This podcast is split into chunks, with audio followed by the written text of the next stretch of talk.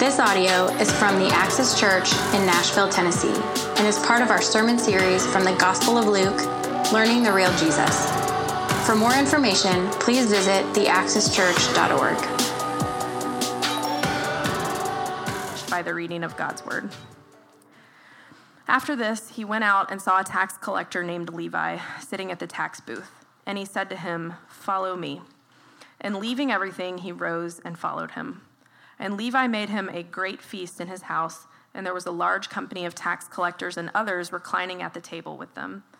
And the Pharisees and their scribes grumbled at his disciples, saying, Why do you eat and drink with tax collectors and sinners? And Jesus answered them, Those who are well have no need of a physician, but those who are sick. I have not come to call the righteous, but sinners to repentance. This is the word of the Lord. Thanks be to God. Thanks be to God. Thank you, Leah. Good morning, family. How are we doing? Doing well? Good. Glad to hear that.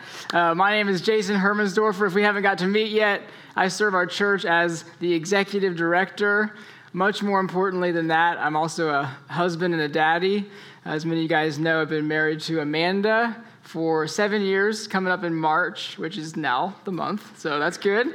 And uh, we have two sons. We have Julian, who is seven, who at the 9 a.m. will often run around at the, uh, during the announcements and benedictions. So you guys missed that. Sorry that you're not able to be part of that. And Zeke is uh, going to be five months this month, or it, yeah. So that's exciting. Love those boys. Uh, our family, like many of you all, uh, providentially stumbled our way here. Um, and we've been gathering and worshiping Jesus and walking in faith with this church community for the past seven years. So thank you uh, for being you and for letting us be a part of that. It's been a gift from God to be with you guys. Um, we love being here. We love being in Nashville, but the city's cool, but the people um, are much better. That's the good reason to stay. Uh, so we really do love this church. Um, if you were here with us last week, then you know that we commissioned a team of disciple makers uh, going to India. And so they are on the ground there. That has happened. They left midweek and they are in India. I got a, two texts from Jeremy this morning. Uh, the first one said to me, Get up, preach Jesus, and sit down. and so that's what I'm going to do this morning. Uh, and the second one is he said, Tell the church that I love them and that I'm praying for them. So your pastor is still pastoring you uh, even when he's not here, which is a, a beautiful thing. If you were with us last week, you also know that we're back in our series in the book of Luke. And so this is our 14th week studying the book of Luke. We took some time away for Advent.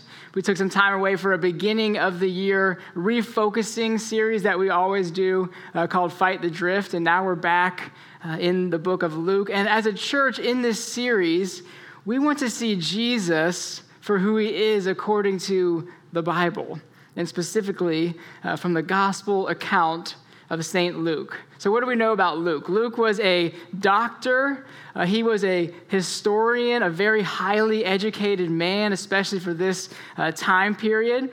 He's a companion of Paul, Paul the apostle, Paul the church planter, Paul who authored most of the New Testament. He is a Gentile, meaning he's not Jewish I think is significant because it means that Luke has no cultural precondition or ethnic incentive to believe that Jesus is who he says he is. Luke comes to faith through the testimony of other people. He's a second generation Christian. And so um, these things are significant to know about the author of the words we're going to read. And so today we're going to be in Luke chapter 5, verses 27 through 32. This short little section is called The Calling of Levi. So if you have a Bible, open it, Luke 5, 27 through 32. If you don't have a Bible, please grab one. Uh, we have them in the seat in front of you. Uh, it's important to read along uh, with the text to hold me accountable as you do that. So please open a Bible and, and have that with you during our time together. And as you're turning in your Bibles to this section, Luke 5, 27 through 32, here's some context for our time together. So, in the previous verses, uh, we've seen that Jesus has healed a paralytic man whose friends actually opened the roof of the house that he's healing at to lower their friend down on a mat because the house is so crowded. There's no other way for them to get their uh, paralyzed friend before Jesus. And we, we know that Jesus heals this man, the man who, who enters through the roof paralyzed, picks up his mat, and walks out of the room. That's significant, right?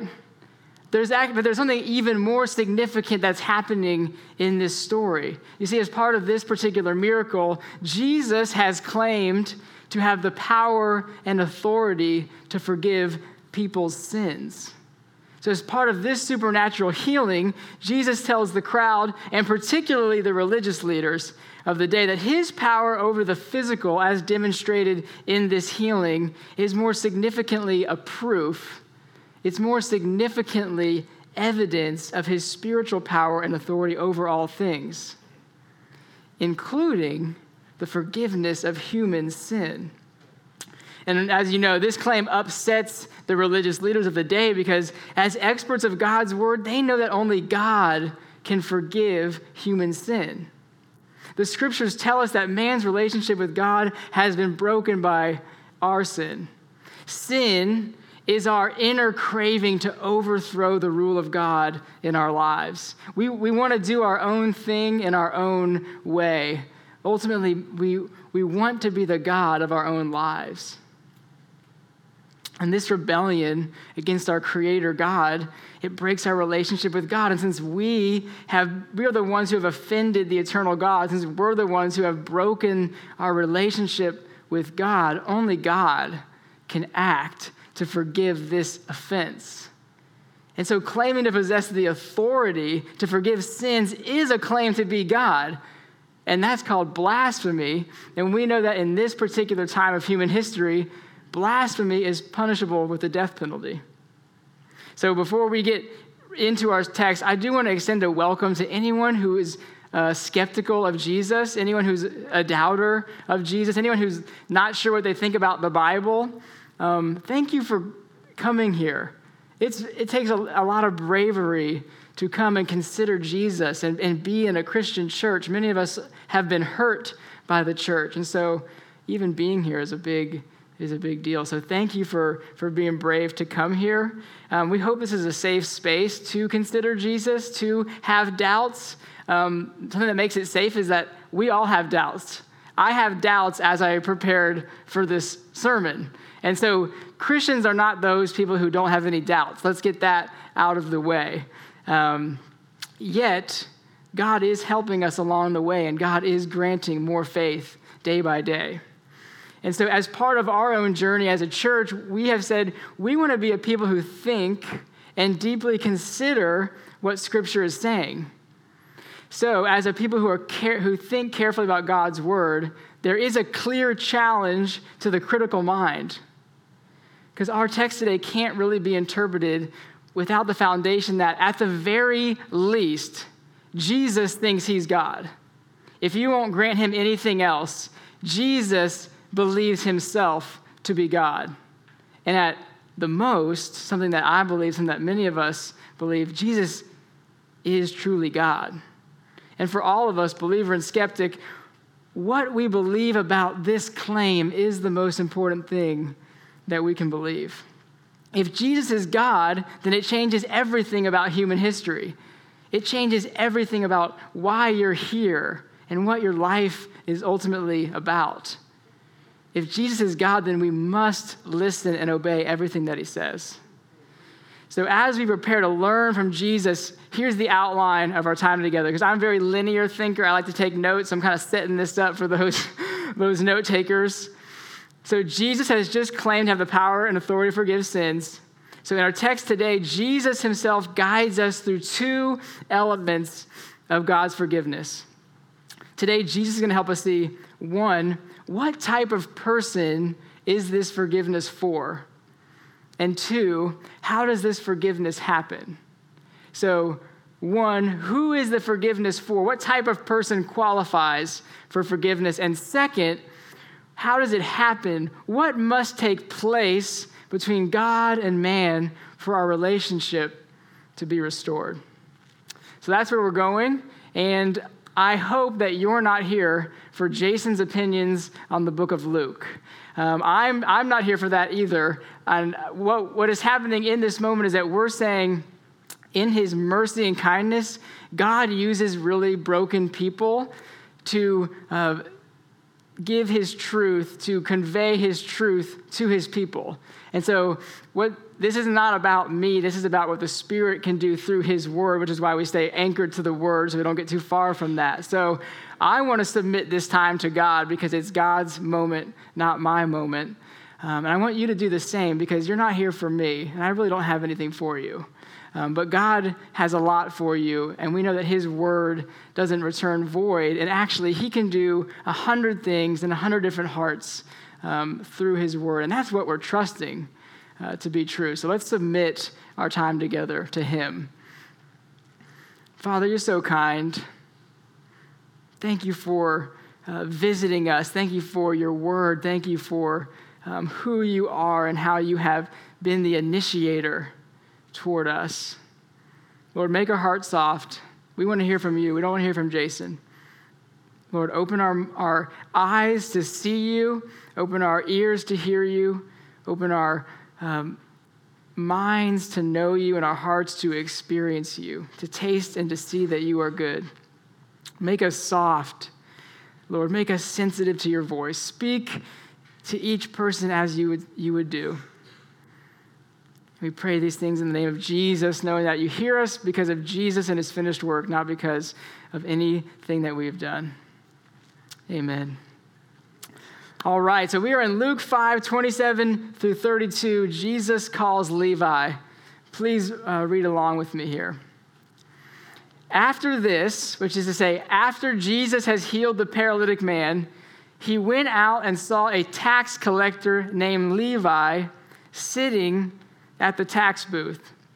So before we go any further, what we need to understand about tax collectors is this. In Levi's case, we have a Jew who has betrayed his own people and signed up to help Rome, which is the occupying military force, collect taxes. So he's helping the occupying military force collect taxes from his own people. So what we have is a traitor, and he's not just a traitor, he's, he's actually the worst kind of traitor because he's really rich because tax collecting paid really well. So Levi, though he is a Jew, isn't struggling under the oppression of Rome like most of the other Jewish people. Because when, here's how tax collecting worked Rome asked for a certain amount, and anything that the tax collector could collect above and beyond was his to keep.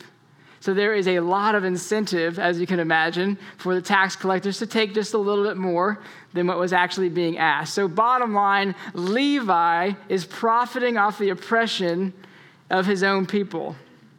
And so, with that in mind, you'd say certainly there's no room for a man like this in the inner circle of Jesus, right? Let's, let's pick about, let's start again in 27. After this, Jesus went out and saw a tax collector named Levi sitting at the tax booth. And he said to him, You wicked sinner, better that you had never been born. Nope. That's not what Jesus says.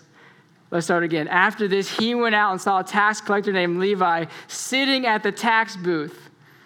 And he said to him, Follow me. And leaving everything, Levi rose and followed Jesus.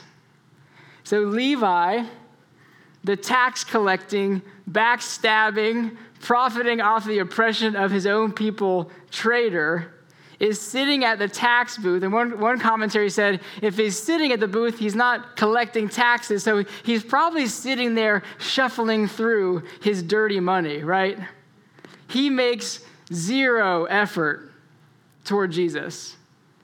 Levi does nothing. Jesus does everything. And Jesus meets Levi in his present mess and he changes his future. And if you're a Christian, that's your story too. God is always the initiator in our story. He saves us by pure, unearned, unmerited, undeserved grace. And so, to the doubter, to the skeptic um, that's with us, I don't know what you've heard about Jesus from the news, from your friends, from culture, maybe even another Christian church. But this right here is God's posture toward his children. He's not, like many believe, sitting in heaven, arms crossed, looking skeptically, waiting for you to blow it again, like he just did last week.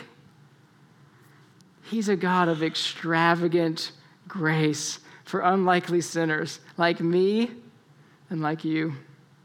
His reflex is mercy. God's own word tells us that it's his kindness that leads us to repentance.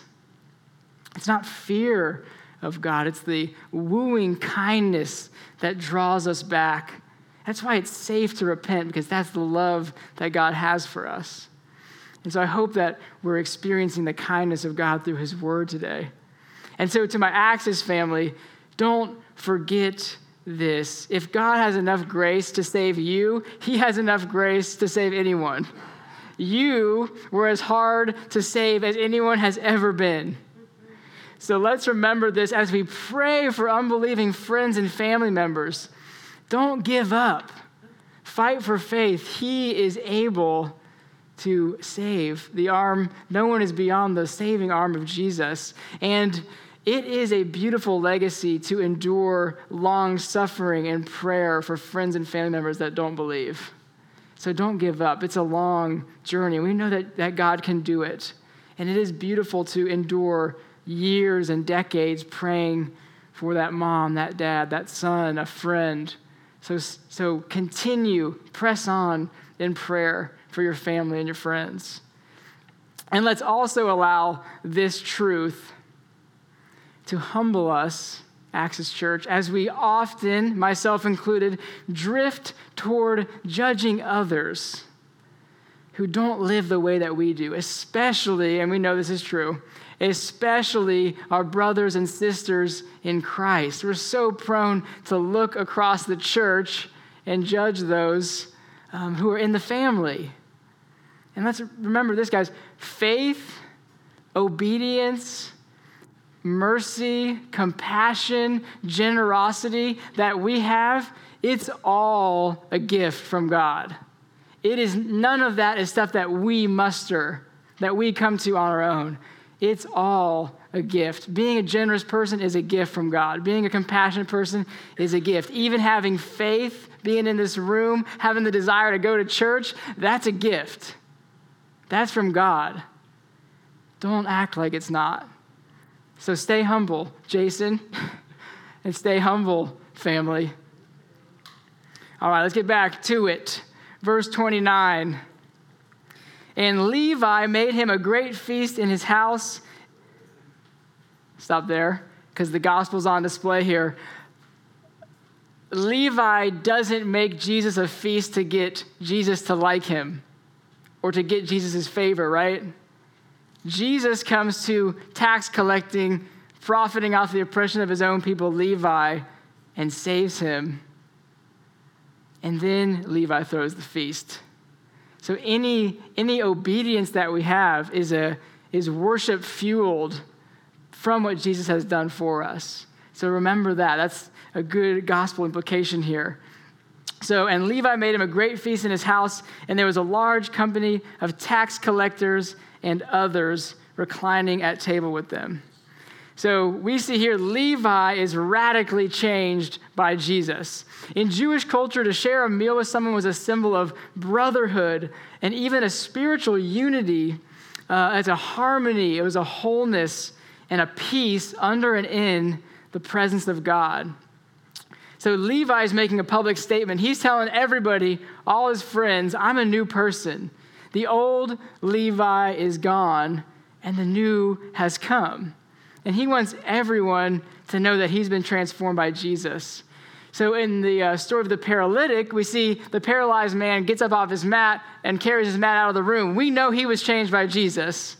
And so, when the tax collector throws a feast for the rabbi, we know that he too has been radically changed by Jesus.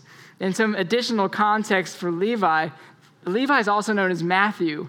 Matthew is part of Jesus' most intimate group of 12. So this man goes from profiting off the oppression of Jewish people to being a disciple of Jesus, one of the 12. He's an apostle. He wrote the book of Matthew. We have his gospel account in our Bibles. So this man is radically transformed. And this feast is a dramatic public statement. But Levi isn't the only one making a public statement with the feast because Jesus is also making a very public statement here. Jesus' fellowship with Levi's crew stands against the common thought of the religious leaders of this day, which was Jews are good and Gentiles are bad. Jews are the chosen people of God who God will one day come and rescue. And Gentiles are the enemies of God who will one day be destroyed. So, Jesus here is showing us that forgiveness is for all kinds of people, not just a particular people from a certain tribe who look a certain way and follow certain laws. So, to answer our first question, who is forgiveness for?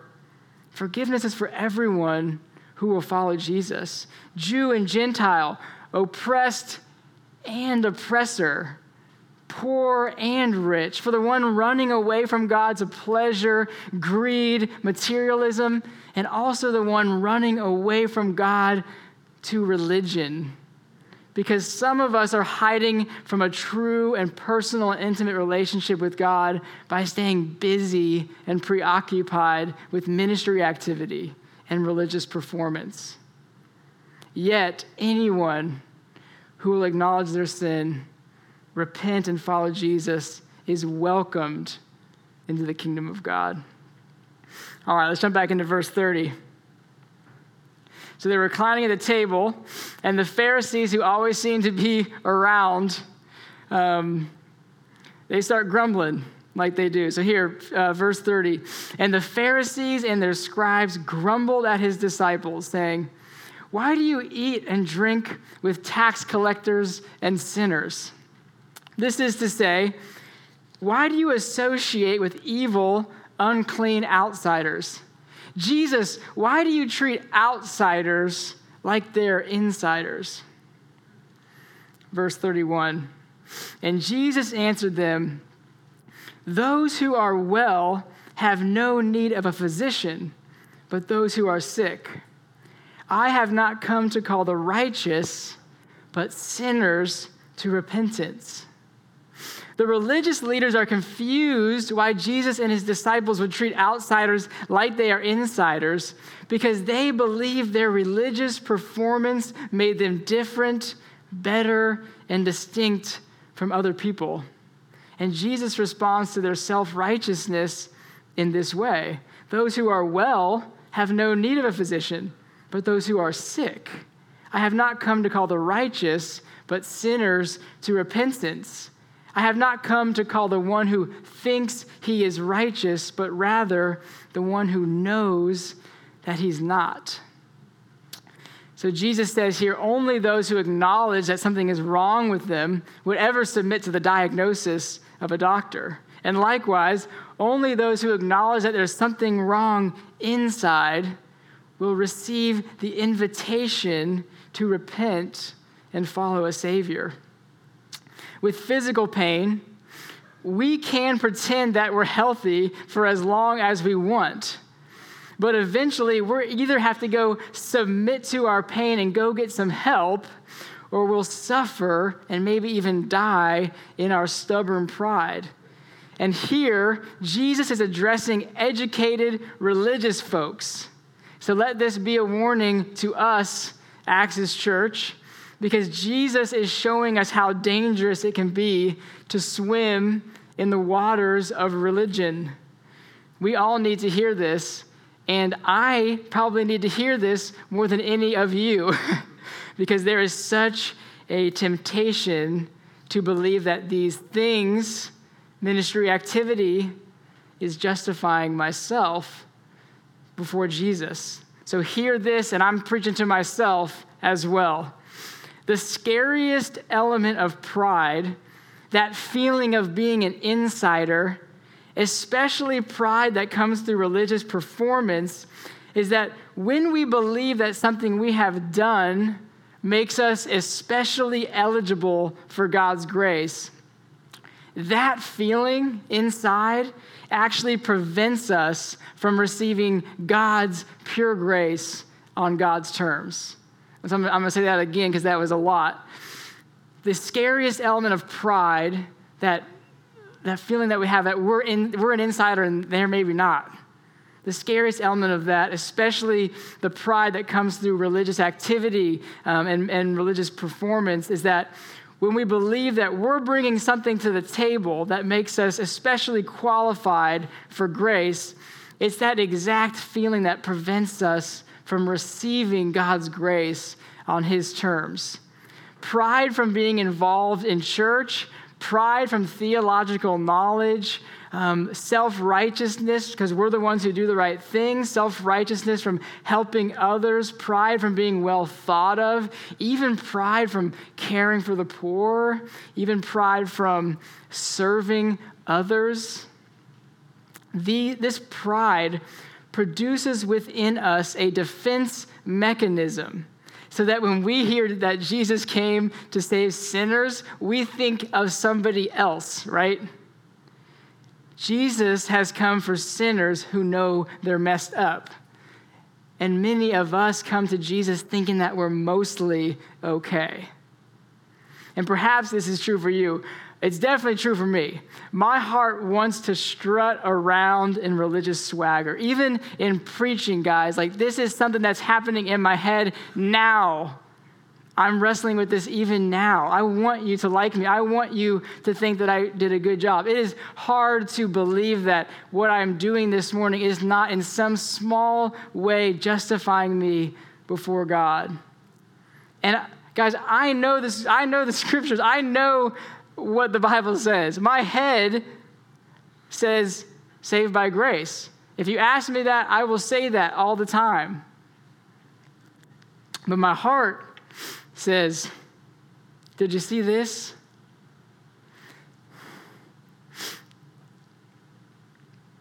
Did you hear about that?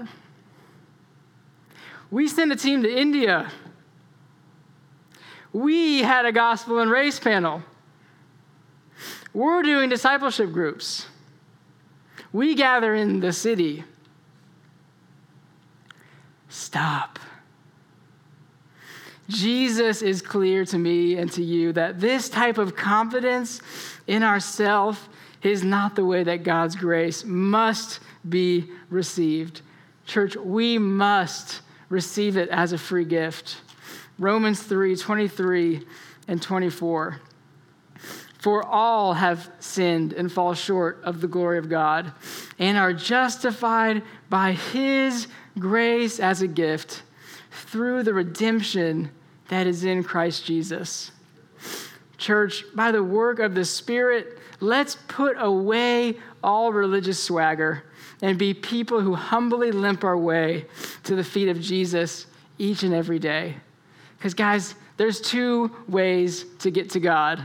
And Isaiah reminded me of this this morning. It's wonderfully uh, appropriate. This is God speaking. I dwell in the high and holy place and also with him who is of contrite and lowly spirit, to revive the spirit of the lowly and to revive the heart of the contrite. So, guys, we can go high or we can go low, but we can't go high. so, we got to go low because you can either be perfect, there is a way to get to God in perfection. That's God is there. But we can't get there. We can't get there that way. So we have to go low. We must have contrite and lowly spirits. Those who are well have no need of a physician, but those who are sick. I have not come to call the righteous, but sinners to repentance. So, to answer our second question, how does this forgiveness work? God's forgiveness for human sin is by grace alone. It's not a status to be earned, it's a gift that must be received. Nothing you do can make you more or less qualified for his grace, because grace is only grace when it's entirely unmerited, and we must receive it on these terms. His grace can only fill the emptiness of our need. Jesus is clear. He can't be your healer if you don't think there's anything wrong with you. And it's, it's not so much that he can't, but rather God's salvation is accessible only through pure grace. And Jesus is telling us if we think ourselves to be righteous, if we don't come as empty sinners, we won't receive his forgiveness as pure grace, and we may, in fact, miss it altogether. Receiving, and, and this, a lot of us church folks think, oh, I did that. I did receive grace with empty hands when I got saved when I was eight. Receiving grace with empty hands is not a one time thing that happens at salvation. Receiving grace with empty hands is the daily activity of our sanctification. And so we've got to make sure that our hands are empty so that we can receive it that way. Acknowledging sin, repenting, receiving grace is how we put it's one foot in front of the other. That little acknowledging, repenting, receiving is the walk of the Christian. This is the journey of faith. And another way of thinking about this inner work is that daily repentance is the shovel that is carving out room in our hearts for God's grace to fill in on top of that. And so I grew up in Florida, so I'm going to hit you with a beach analogy now. So some of us, not all, have been to the beach. And when you stand at the edge of the ocean, just in that, that space where the water rushes up with each wave and hits you in the, in the knees. And if you take a shovel and you start digging a hole where you stand, the incoming water with each wave will f- completely fill that hole every time. And in this moment, as we have our shovel at the metaphorical beach, uh, we're looking out over the ocean. When you're looking out over the ocean, it's very obvious that me and my shovel could never dig a hole that the ocean could not fill. And, and this is the abundance of God's grace for you. On the cross, Jesus secured for us all the grace that we would ever need moment by moment repentance is our shovel that creates more space for His grace to fill in. The deeper and the wider the hole we dig through repentance, the more and more space we have for His grace to come in and fill it. So let's be Christians who dig deep and wide around the space of our hearts, repenting of even the littlest sin, the littlest thought, because it's a safe space when we're repenting to a good God. And so, in this way, remembering our need for grace is the most important thing we can do. And one way we acknowledge that we need help is, is by coming and gathering as a church. Just showing up here says something like, I don't have it all together, I need some help. And, and part of how we do that at our church is uh, we share in communion each week. And communion is a simple yet profound remembrance that Jesus is all that we need. The bread representing his body broken for us. On, on the cross, Jesus was broken so you would never have to be. Your sin does deserve death, but Jesus has died in your place. And that, that looks like this. On the cross, we give Jesus all of our bad, and he gives us all of his good all of our sin to Jesus, Him dying for that, all of His righteousness to us. The wine or the juice represents His blood poured out for you and the forgiveness of your sin. Sin does require death. Jesus spilled His blood as a substitute for your sin to bring you back to God, the righteous one for the unrighteous many. And so, to the one who has not yet trusted Jesus, Acknowledge your need to be reconciled to God. Repent of sin and follow Him.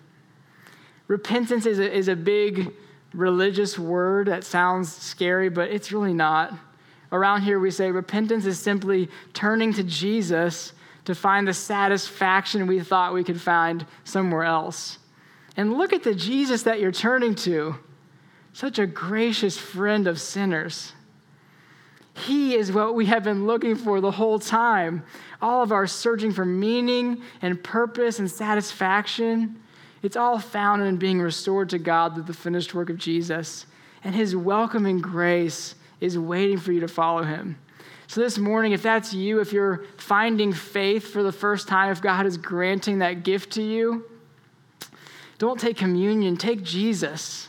We would love to walk with you through that and begin that journey.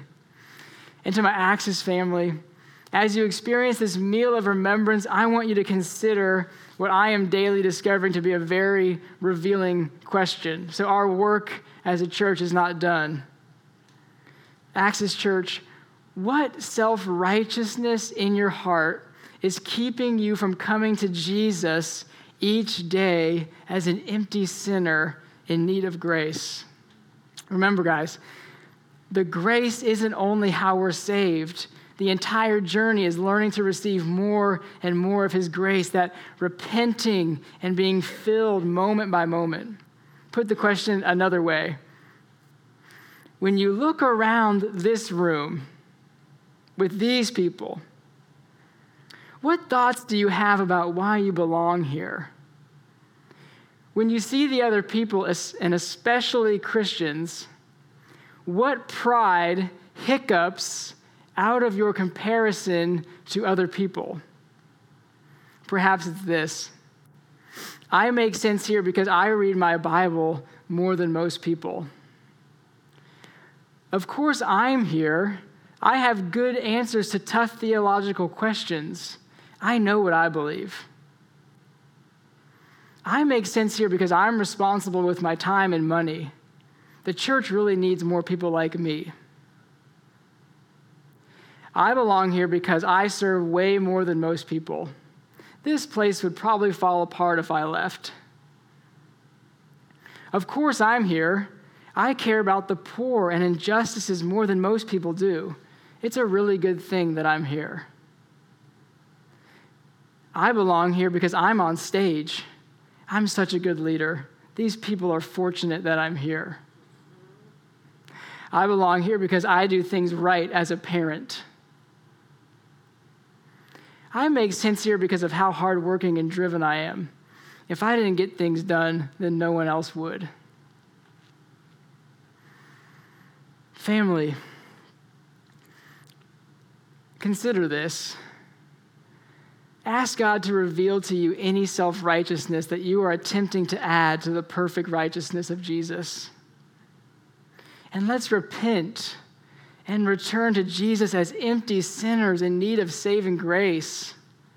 As the song says so beautifully, nothing in my hands I bring, only to the cross I cling. We never get healthy enough to outgrow our need for Jesus. Church, with empty hands, repent and receive again the perfect righteousness of Jesus. Be free from religious duty, Axis Church. Lay aside any pride that has come from religious performance. Lay everything aside and bring Jesus nothing. Church, bring Jesus as much nothingness as you can. In acknowledging your emptiness, repenting of sin, and following Jesus, you will receive an abundance of grace beyond your wildest imagination. Hmm, let's pray together. Father, thank you for your faithfulness. Thank you that grace is a gift. Lord, help us. Help me. Speak to my own heart. Speak to our hearts as we consider what things we're trying to add to Jesus and his finished work.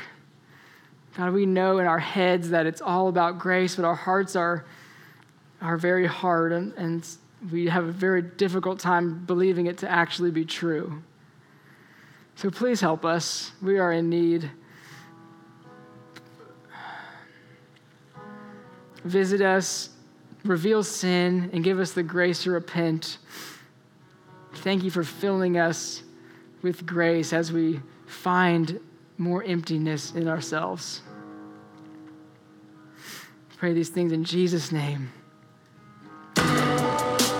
This audio is from the Axis Church in Nashville, Tennessee, and is part of our sermon series from the Gospel of Luke Learning the Real Jesus. For more information, please visit theaxischurch.org.